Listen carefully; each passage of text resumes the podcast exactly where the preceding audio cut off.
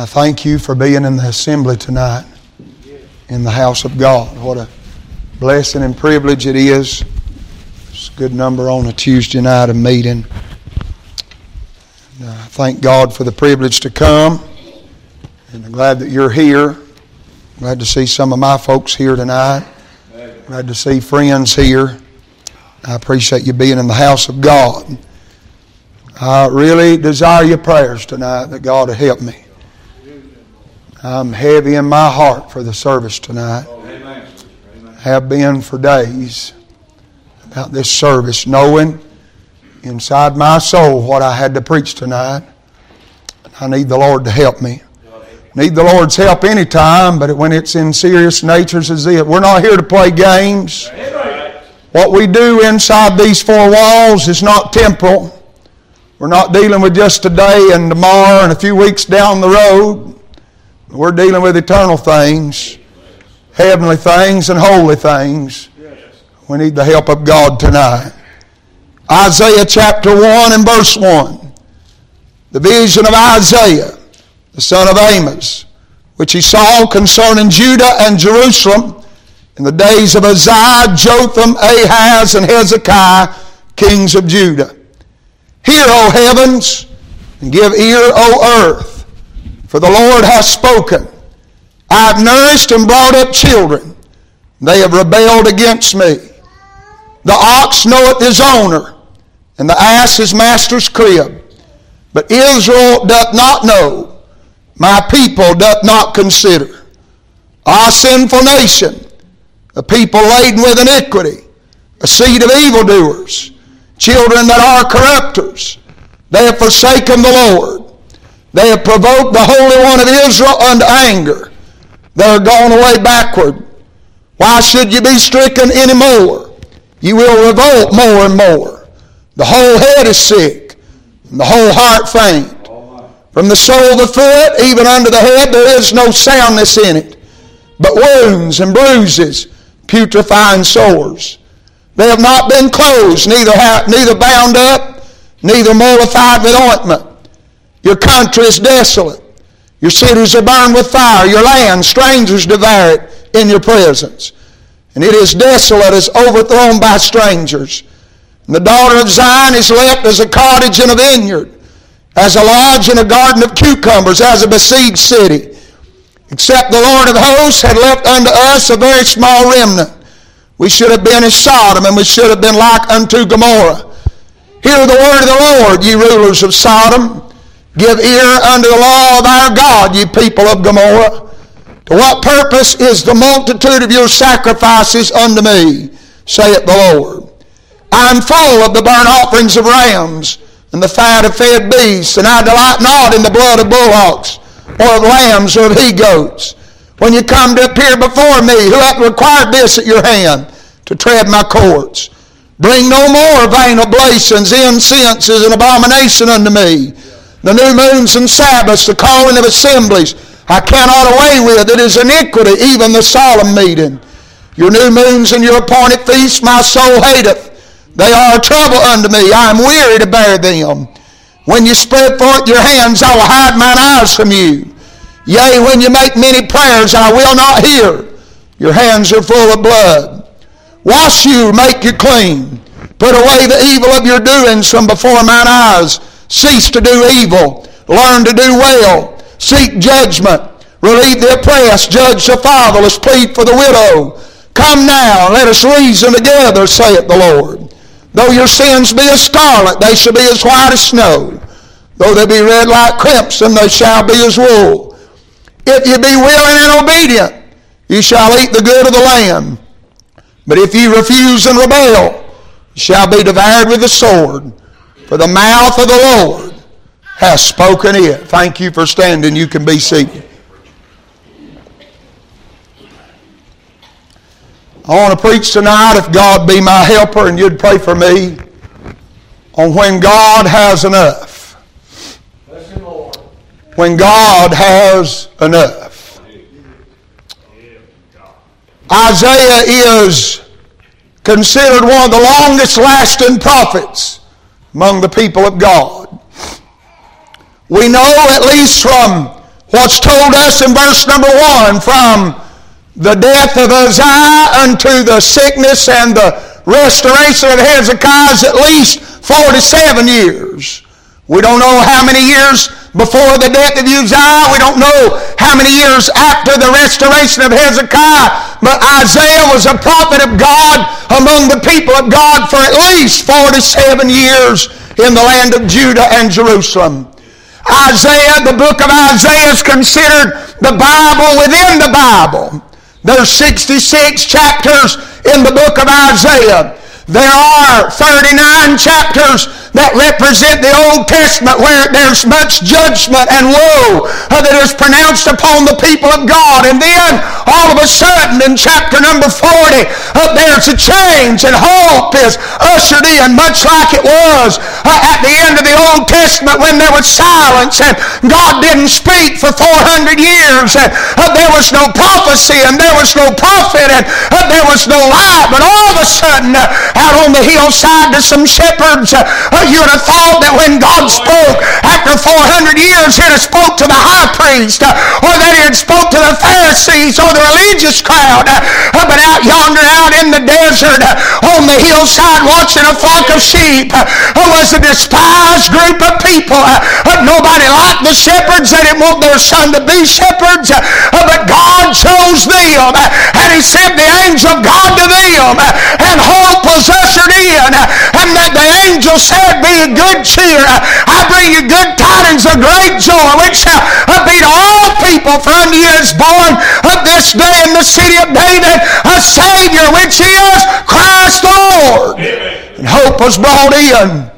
That's how it is in the book of Isaiah. Hope is brought in in chapter number 40. And last, it's almost as if somebody else, we know that Isaiah wrote the whole book. Even Christ himself quotes from Isaiah in the latter portion of the book. So it's not a different writer. But if a human man was to look at the divisions of the book of Isaiah, we would say that one man wrote the first 39 chapters and another man wrote the last 27, but it was God.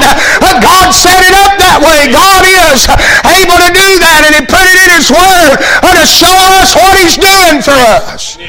Isaiah prophesies more about Christ than any other prophet in all the Bible.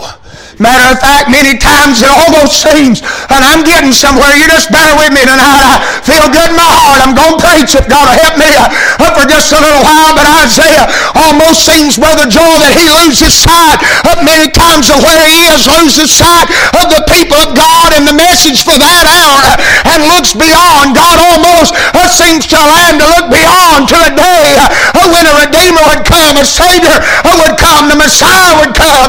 It's like when he wrote chapter 53 under the anointing of the unction of the Holy Ghost uh, that he would look well beyond his years uh, to prophesy that the Lamb of God uh, would come to take away our sin. Amen. But it's not called the Bible within the Bible just for those reasons. But if you look in the book of Isaiah, and it's not every chapter, but for the majority, just about every chapter, the content that is in that chapter will mirror or parallel with that consecutive book of the Bible that it represents. Here in chapter 1, there's a great abounding of sin and iniquity. And in my heart, the way the Holy Ghost has uh, spoke to my heart and laid this upon me, I believe that there's a great mirror and parallel uh, to the record of Genesis chapter 6 uh, when the world was so full of iniquity that repented God uh, that he had ever made man in the earth. And it grieved him at his heart. Now, I got two thoughts on my heart tonight that I'm going to preach to you by the help of the Lord, and then I'll be done, and you'll respond however God speaks to your heart. I'm going to tell you, and they sung tonight, and I'm so glad about His love, and I'm glad uh, they sung tonight about His mercy. While they're singing and talking about the mercy of God, uh, the Holy Ghost got to working in me. I come to realize something, Brother Joe, and I think I'm right, uh, Brother Roger, in saying this, the mercy of God, if the Old Testament is the type and the shadow of things to come, when God looked at the mercy seat, He saw the blood, just like they sung about tonight. He doesn't see us as we are. He sees the Son in us as He looks through the blood to see us.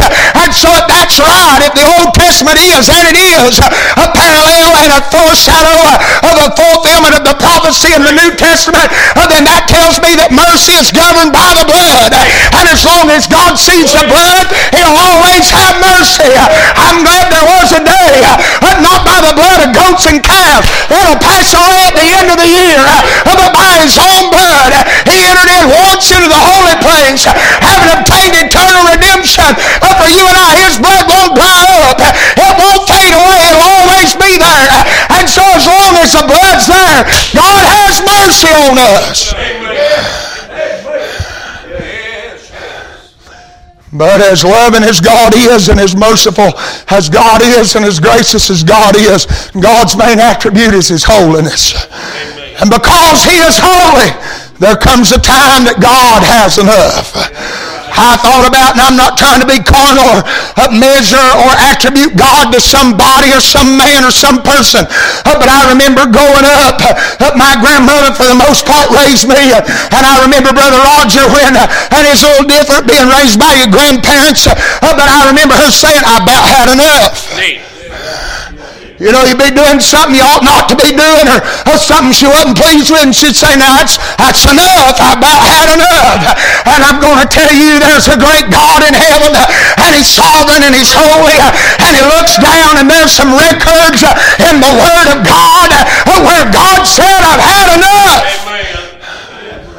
In Genesis chapter 6, God said, I've had enough. And he had enough of the sin of the world. The Bible said it looked down, he looked down, and every thought of the imagination, the hearts of men were evil continually. And it repented the Lord that he had ever made man in the earth. And it grieved him at his heart. And he spoke to Noah, brother Joe, and he said, The end of all flesh is come before me. In other words, God told Noah, I have had enough. I'm going to destroy everything that hath breath on the earth. It will perish uh, because I've had enough. But before the wrath of God fell, the mercy of God came and hope was brought in. Oh, I'm so glad. I see, God was holy, and God still is holy. And God would have been just as holy, Brother Roger, uh, to have destroyed Noah with all the rest. It wasn't that Noah was some special person. It wasn't that Noah had done some good deed. It wasn't that Noah was better than anybody else. But the whole difference of the whole story is the fact that Noah found grace in the eyes of the Lord. And that's the only hope that Noah had was a work of grace in his life. If you're here tonight and you're lost without God, I'm going to tell you my opinion. You don't have to agree with me if you don't want to. But I feel by the assurance of the Holy Ghost in me, I'm right at night, and I've heard other people testify, so I know it ain't just me. I think Brother Junior Matt may have said it last night or the night before about when he got born again, he knew it was his last chance. Uh, when I got born again on a Tuesday night, uh, the Lord inside me convinced me uh, that this was it. You say, what was happening? God had had enough. He was at the end. He said, I've extended my mercy, but if you don't take it now, I've had enough. now you can agree with me or disagree with me, but I'm going to tell you, sinner, uh, there'll come a day in your life uh, when God's had enough of your sin. And the only hope you have uh, before the judgment of God comes is a work of grace inside your heart. It's all of grace. It's not a works. You said it last night, preacher. By grace I was saved through faith, and that not of ourselves. It is the gift of God, not of works, lest any man should boast. The hope uh, that Noah had when God had had enough uh, before the wrath of God fell and judgment upon the earth is because that Noah had a work of grace in his heart. But it wasn't just a work of grace. It was the will of God. See, God had a way. God had a plan. before the flood ever came before Noah was ever even thought of on the earth, uh, before his mother conceived him and brought him into the world, uh, God already had a plan and knew that this day was going to come. And if Noah was going to be saved, uh, and I'm going to tell you, people say, well, Noah worked his way in. Noah built the ark. No, he might have, but he had to do it God's way. He couldn't, God didn't say, go out and build your boat any way you want to. God said, this is how you build it. You build it this long, build it this wide, build it this high, put stories in it, put a window in it, put a door in it. And I'm here to tell you tonight, if God, if Noah hadn't done it God's way, uh, the boat would have sank, Noah would have been destroyed. And the only way tonight, sinner, uh, you to get in the family is to do it God's way. That's right. God commanded Noah he gave him all the dimensions, give him the blueprint. and one of the most blessed statements made about Noah is at the end of chapter number six, where the Bible said, Thus did Noah according to all that God commanded him, so did he. You say, What did he do, preacher? He did it God's way. He didn't go out there and take Shem, Ham, and Japheth. And one of them boys say, now, Daddy, we'd build it a little bit wider. Uh, we could get it to go a little faster. Uh, Noah didn't make any uh, alterations to God's plan. Uh, Noah didn't bypass. Uh, if God said put them 16 inches apart, that's what he did. Uh, he didn't try to stretch it out to save money. he didn't try to do it his way. he didn't try to make the wife happy. Uh, God said this is how you build it. And if you don't build it this way, it'll never work. Amen. I'm going to tell you in these days, the church has tried to do it their way. That's why we got houses full of unregenerated church members and people that have never really been born again. I understand it's a little bit dry, uh, quiet tonight. I understand it's a little bit different. Uh, but I'm going to tell you it's a ringing in my heart. Uh, the fact that God is about to that place in somebody's life uh, where he's had enough. Uh, but I'm glad before the wrath of God comes. Uh, and that's what was coming. Judgment was coming. Noah preached. That's what the Bible says said Peter uh, called him a preacher of righteousness, preached at least 120 years, uh, and Noah preached the same message then uh, that I'm preaching tonight. Judgment's coming. Uh, you better get on board while there's time. Amen.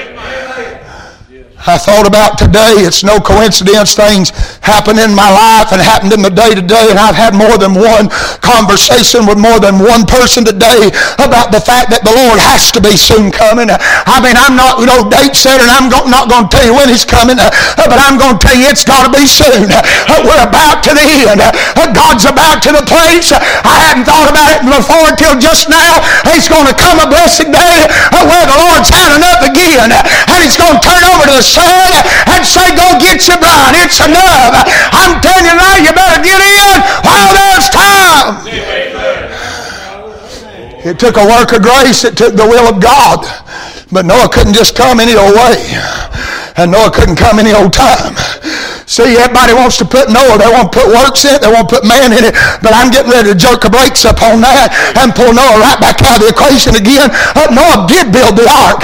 He saw the lumber. Brother Joel fell the trees. Uh, I don't know if he pegged it in. If he nailed it in, don't make no difference. He built it God's way, pitched her within, and went out with pitch. And there she was. She was built. You'd think Noah being the builder, he just went on in anytime he wanted to. Didn't work that way. Noah got the, got the boat, the ark built, and he waited on a welcome to come on in. Noah did what God said to do. Noah did it God's way. Uh, but Noah couldn't just do it any old time. Uh, Noah had to wait on God. I'm going to tell you something tonight, sinner. If he's a drawing on your heart, you better consider yourself uh, one of the most blessed individuals in all the world. Do you realize tonight if you're in the building and you're lost and the Holy Ghost is dealing with your heart, you're probably one of the smallest minorities in all the world tonight that the God of heaven would come to where you are, that he would extend his grace and mercy to you, that he would deal personally with you, that he would draw on your heart, that he would pull you to repentance, that he would welcome you in the family of God. I'm telling you tonight, if he's dealing with your heart, you better not push him away. You better not not turn your back on him. You better get in the ark while there's time. Oh, you say, but preacher, but preacher. You'll never get saved saying, but preacher. You'll never get saved saying, but God. I remember and you can follow that with me if you want to. It ain't going to convince me no otherwise. I remember, Brother Joe, the night I got lost as real as the night I got born again. I got born again on a Tuesday night, but I got lost on the Sunday before. And I was so miserable I couldn't eat. I couldn't sleep. I tried to wrestle and reason with God. I said, but God, I don't know how many times, but God, I'm a church member. But God, I've been baptized. But God, I've made a profession. But God, I've taught Sunday school. But God, I've sung in the choir. But God, I've done this. But God have done that. But when God got me to the end of myself, there's no more but God in me. I, I, you can think of me what you want to. I don't think I could have walked out the building without being born again that night. There's an urge and a force in me pulling on me. I couldn't push. I pushed all I could push. He brought me to the end of myself. That's what he did to Jacob when he wrestled with him that day. He wrestled and wore him out. All Jacob could do was hang on. That's what he's wanting you to do tonight, sinner. Quit trying to fight against him and just hang on. And let him touch you and make a change in you. See, Jacob in that scripture is the type of the sinner. And the work was done in Jacob changed his life forever. It did. The Bible said the sun rose on him and he hauled it upon his thigh and it never went away. According to scriptures, it didn't. For the Bible said the children of Israel don't even eat that part of the meat on that part of the leg bone to this day uh, because God touched Jacob's thigh and made a change in his life. Now, I'm going to tell you something tonight, sinner. God ever touches your life touches your heart, touches you, he'll make a change in you and it won't go away tomorrow. It won't endure for just a little while and then magically you go back to the world. If that's what you're going to do, you ain't going to get the real thing. Uh, but I'm going to tell you, if you get saved and in the family of God, my Bible tells me uh, that when God welcomed Noah in and Noah responded to the invitation of God, uh, we got it backwards in this day.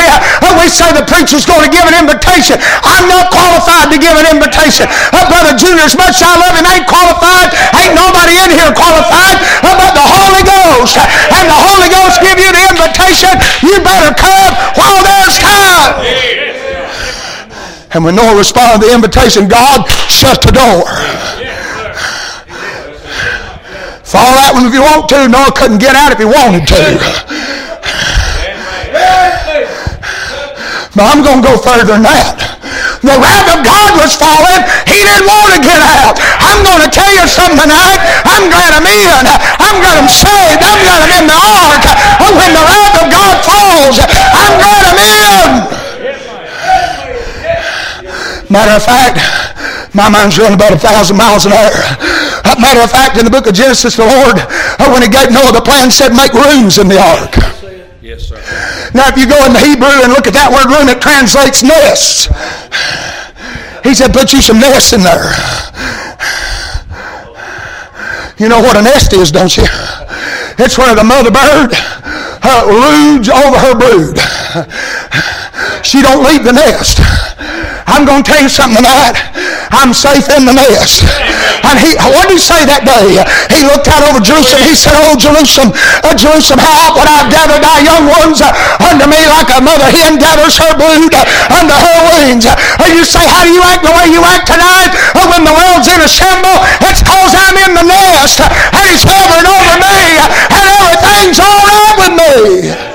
If you study science, and I, I've studied this in the past, I hadn't thought about it in years, but it's coming back out of my heart tonight. If you study the way that a mother bird builds her nest, uh, she knows what kind of twigs, what kind of berries, uh, what kind of leaves to get that will prevent bacteria uh, from coming in the nest and damaging the eggs. I'm glad for the day the Bible said the ark was lined within and without with pitch, without to seal the wrath out, and within to seal us in. The pitch is the type of the blood. It sealed us in. I'm glad I'm sealed tonight. You say, ain't got no Bible for that. I sure do. It said we're sealed by the Holy Spirit of promise until the redemption of the purchased possession. I'm glad tonight I'm in. I'm going to tell you why I'm glad. Because there's going to come a day when God says it's enough. When God says, I've had enough, that's what he did in Noah's day. I heard a preacher one time preach a message on when God makes an end. I'm going to tell you what, when God says the end, that's the end. You're not going to push God's pause button and ask Him to write two more chapters. He's the author of it all. When He says the end, it is the end. And I'm glad tonight I'm in. Before the end comes, before the wrath comes, before God says I've had enough, I'm glad I'm in. How about you? But there's a main difference between Genesis chapter 6 and Isaiah chapter 1. In Genesis chapter 6, he majors on the world. In Isaiah chapter 1, he's writing to his people. I understand it's Old Testament scripture, but it's on my heart tonight from the Holy Ghost to apply it to our New Testament church day. Do you realize I read in your hearing tonight that it got so bad among the people of God in verse number 10, I believe it is. In verse number 10, the Lord calls his people the rulers of Sodom and the people of Gomorrah. The Lord calls his people Sodom and Gomorrah. That's what the Lord said. Isaiah said, Hear the word of the Lord, ye rulers of Sodom. You say, Well, how do you know that he wasn't talking to Sodom and Gomorrah? Because of the next phrase, give ear unto the law of our God you people of Gomorrah. Sodom and Gomorrah, God, that wasn't their God. But it was Israel's God. And the Lord looked and He said, I've nursed and raised up children and they have rebelled against me. And then the Lord begins to write. And I want you to notice these phrases that the Lord uses. In verse number 11, he said, I'm full. In verse number 13, he said, I cannot away with. That word away that means to endure. The Lord said, I cannot endure it. In verse number 14, he said, I'm weary to bear. I'm talking about all their sacrifices, all their religion, all their motions. God said, I've had enough. You say, well, preacher, if he had enough of the sin, of the world in Genesis chapter 6, what's he had enough of here? The sickness of his people. That's how he begins the chapter. He said, from the top of the head to the sole of the foot, there's no soundness. You're sick, You've got bruises and wounds and putrefying sores. He said, they're infected, they've not been treated, they've not been closed, they've not been bandaged. You went on and he said, this is what he's saying. He said, the whole head's faint the heart's sick. What God's saying is, if you don't get some help, uh, these wounds are going to be mortal. They're going to kill you. Amen. And the Lord said, I've had enough of the sickness of my people. Oh, it got to sitting heavy on me today, Brother Junior.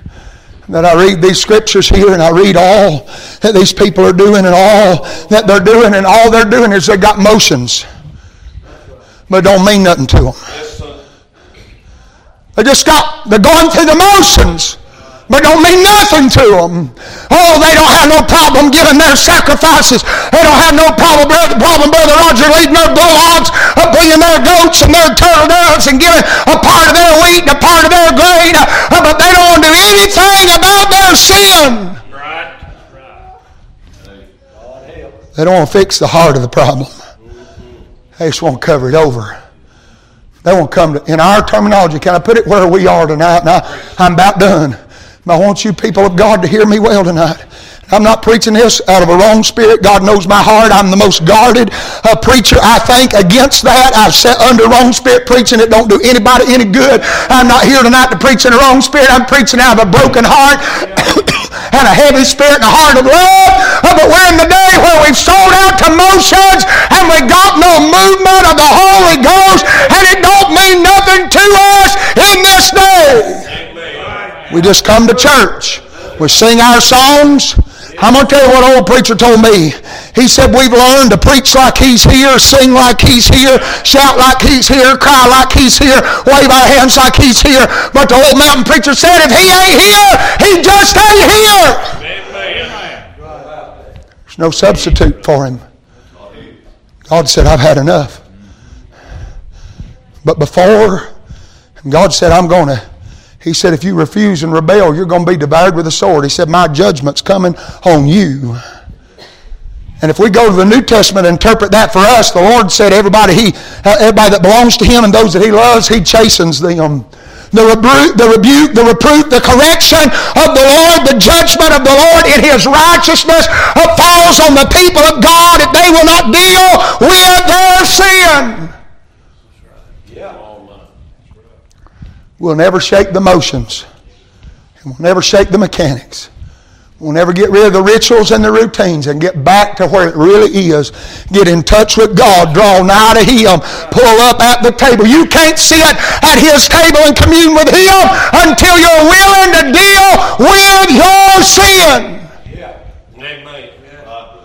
That's what the Lord said. He said, If ye be willing and obedient, you shall eat the good of the land.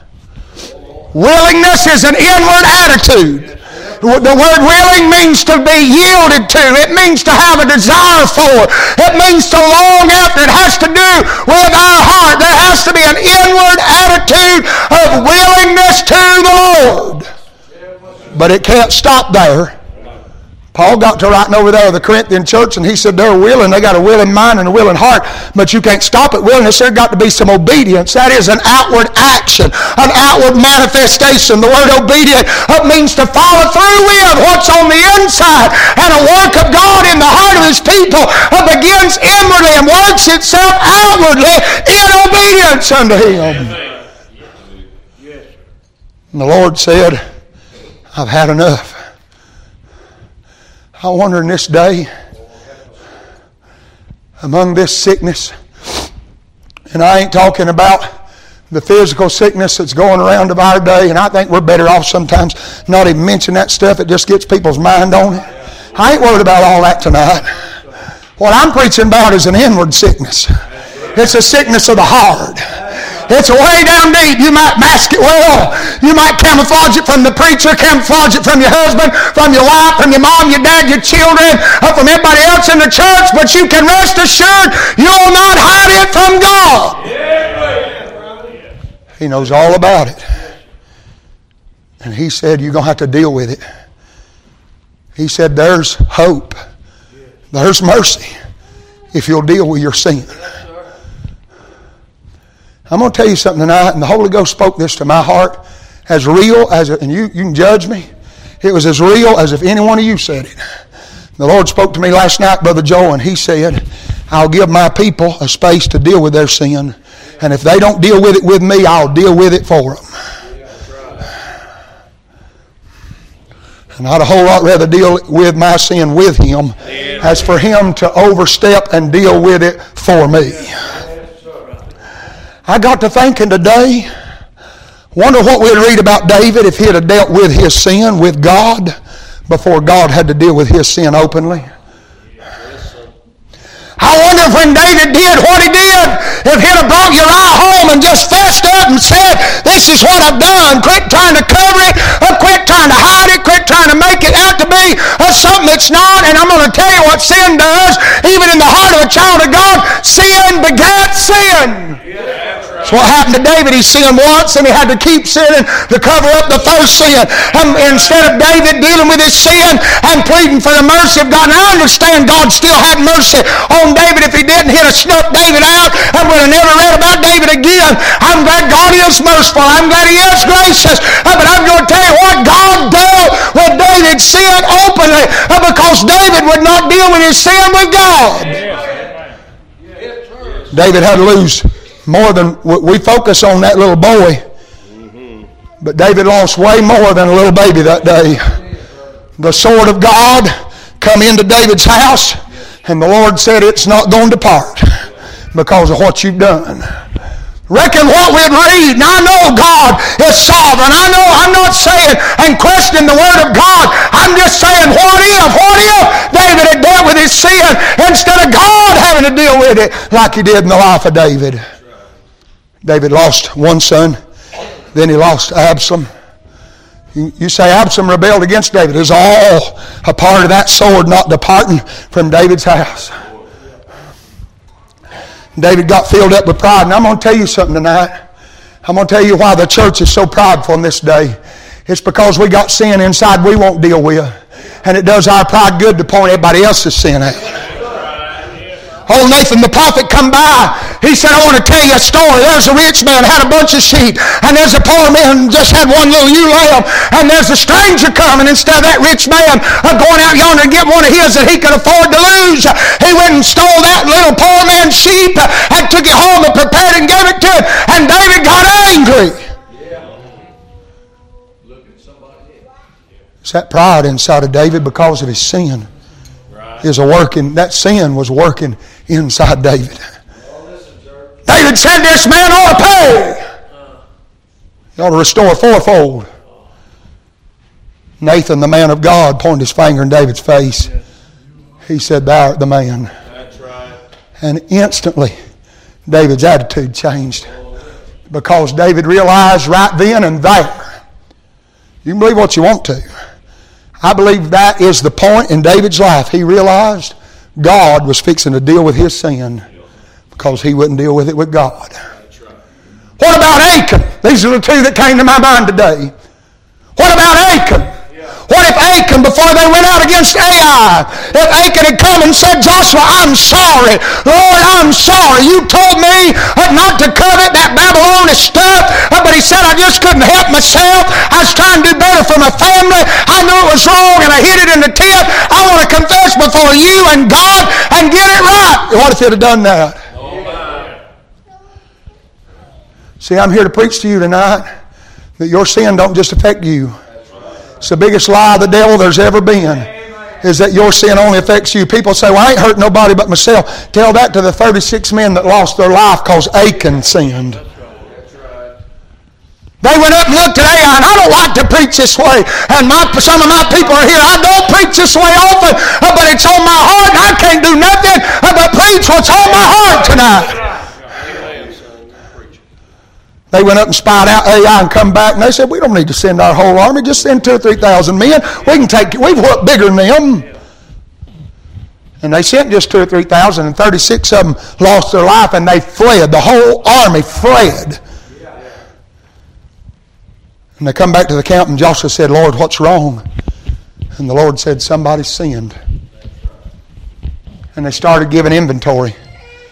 Now you'd have thought when Achan realized what was going on, Achan would have run to the tent and said, It's me, I'm sorry, it's me, I'm sorry, I want to get it right, I want to get it, I'm sorry. But he just kept her hid. What Achan thought was his flesh said, God will never figure it out. Joshua, it'll never come to light. I'm going to tell you something tonight.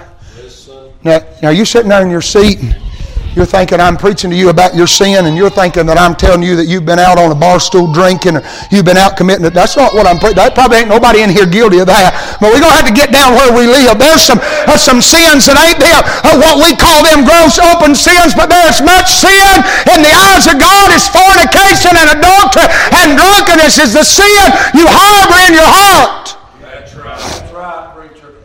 To Achan, it was nothing. I mean, it's just a garment and some pieces of silver and a wedge of gold. I mean, it ain't nothing compared to what was laying on the grounds that day.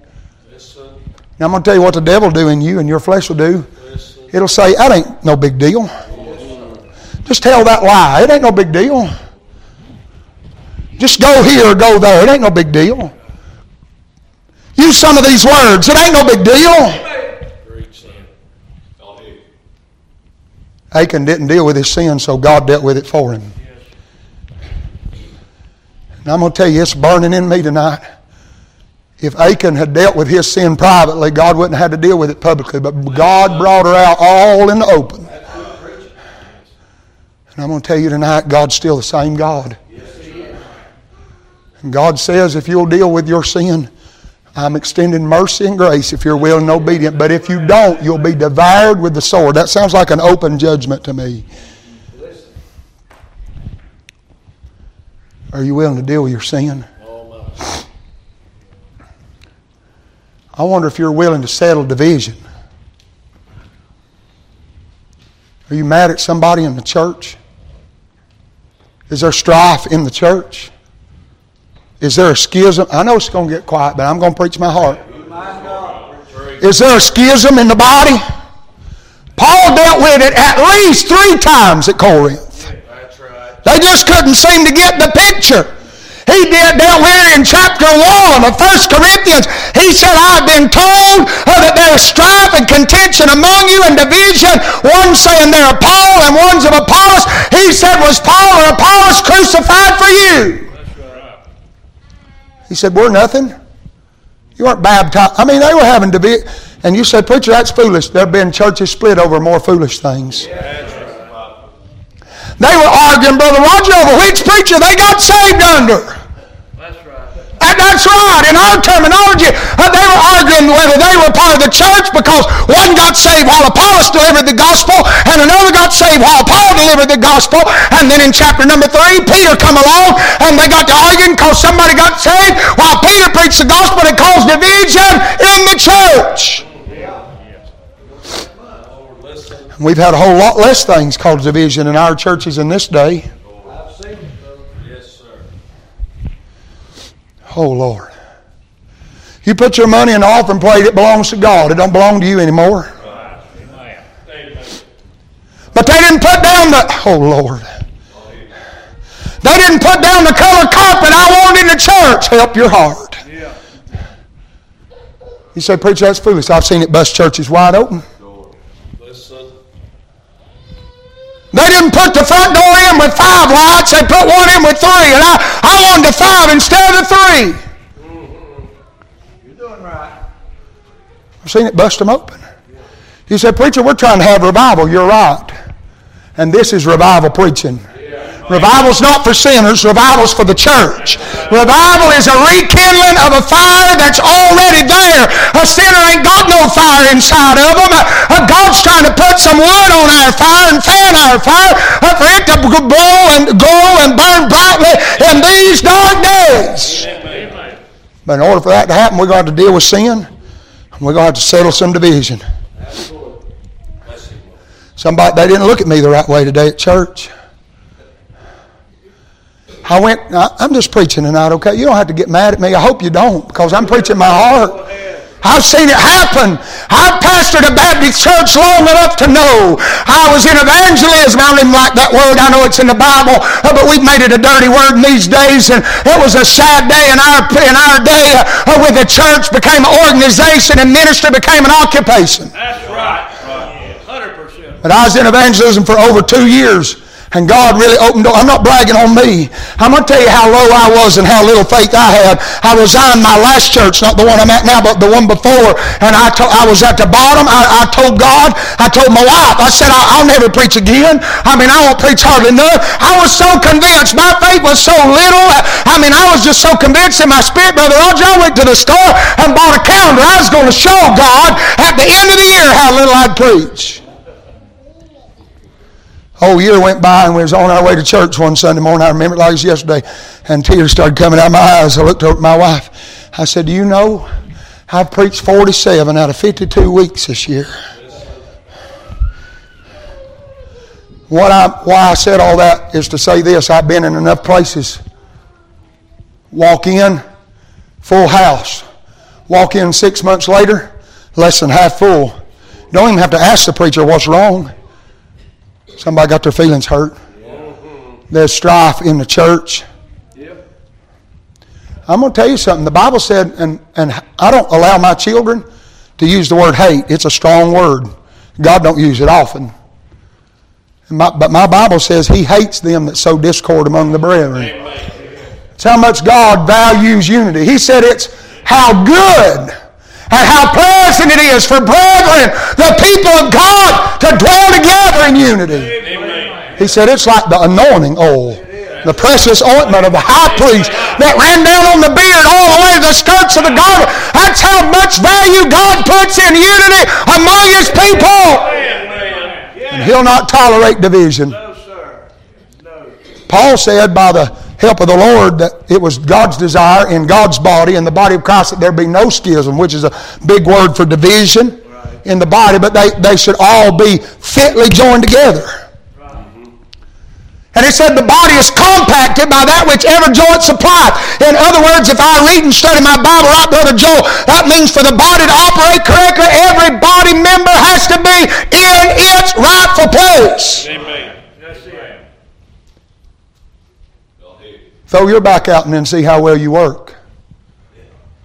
It's the, the illustration's there for the body of Christ. It works the same in the church. I understand that Paul's writing about the entire body of Christ, but there is application there that here we are in this assembly tonight. This is a local body. It is a reflection, a smaller reflection of the entire body of Christ. And if the whole body starts having division, each local body should never have division among it. I'm going to tell you what division will do. It'll quench the spirit. It'll grieve the Holy Ghost. Brother Junior said it right tonight. The Holy Ghost is not a it, he's a he. He's a person. Brother Hyatt preached last night as much a person of the Godhead as God the Father and God the Son. And he has feelings, very, very sharp feelings. And if you grieve him, he'll go somewhere else. He only goes where he's wanted. That's right. And he knows when he's wanted and he knows when he's not. I've seen them come to altar, get up and say, you know, there's talking among themselves when I got up from the altar. They didn't know what they were talking about, but they automatically think that them people were talking about them being in the altar. And it caused division in the church. They didn't shake my hand at church today. And it caused a You say, preacher, this is foolish. No, it's getting down where we live. This is what happens. We're all people. We all have feelings. We all have thoughts, and most of them are no good. That's right. That's right. I know I'm right. And we got problems. And we think too much of ourselves. And that's one of the big, I said we, put myself in there. And Paul said, let no man think any higher of himself than he ought to think. And if we do, we deceive ourselves.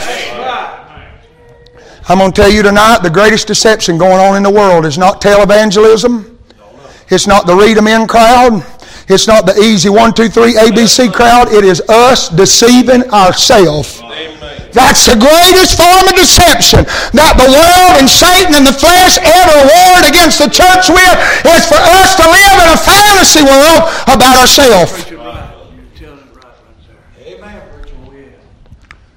And the majority of the church lives in one most of the time. You're living in a fantasy world if you think your sin's not affecting you. You're living in a fantasy world if you think you can get by with your sin. If you belong to God, you're not going to get by. My Bible tells me if you can sin and get by, you don't belong to Him anyway. But the Bible said if you be without chastisement, well, all the partakers, we got to call time out right there for that verse. It's not all in the world, it's all the people of God. All the people of God are partakers of chastisement. And if you're not, you're a bastard and not a son. Amen. That's what the Bible said. I know I'm preaching right tonight. I know it's not popular, and I really don't want to preach this way, but it's on my heart. Are you willing to deal with your sin? Are you willing to settle division, however petty it is? I'm going to tell you, I've seen some of the greatest moves of God in, in what short time I had preached. I've seen some of the greatest moves of God happen when somebody on this side of the building gets right with somebody on this side of the building. And I'm going to tell you something amazing. A lot of times, the one on this side of the building didn't even know the one on that side of the building was upset with them. Division don't have to be two way. It just take one member getting out of the body, one member getting out of line, one member getting out of joint. It affects the whole body. But then I'm done tonight. Are you willing to die out to yourself? Are you living a life in your Christian life and you're just going on and doing what you want to do?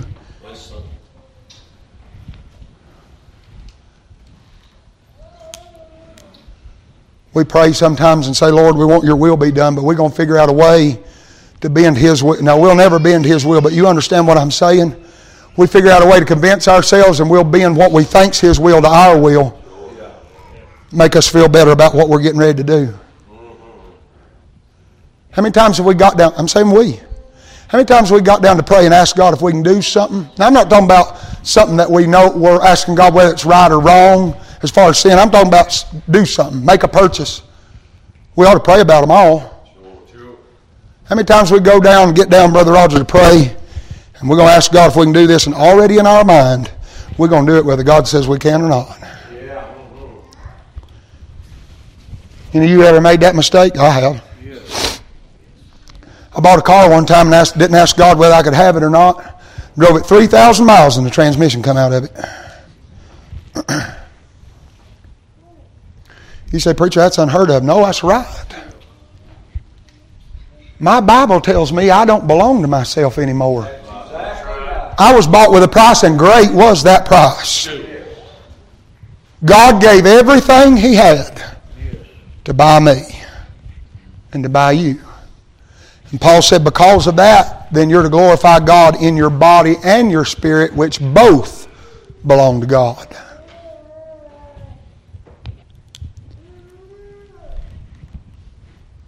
If we knew tonight, sinner, saved person, if you knew tonight was the night God was going to say He'd had enough, would you do something about what's wrong in your life?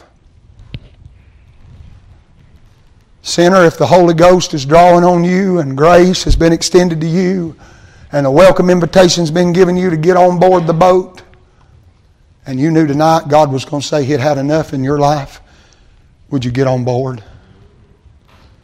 Saved person, if God's dealing in your heart and He's put His, you don't have to sit there while I'm preaching and try to figure out what you may or may not have done. If there's something wrong in your heart, if you belong to God, He has a good way of pointing it out to you.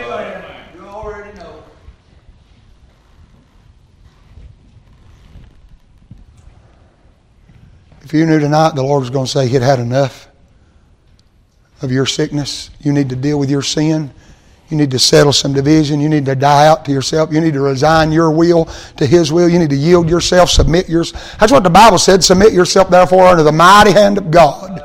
And then let Him exalt you in due time. God resisteth the proud, but He gives grace to the humble. Humble yourselves, therefore, under the mighty hand of God, and He'll lift you up. It could very well be tonight, and it's been heavy on my heart today, that God is at the verge of saying he's had enough. Yeah, very well. And you're here tonight and you need to do business with God as we stand all over the house. said, all right, brother?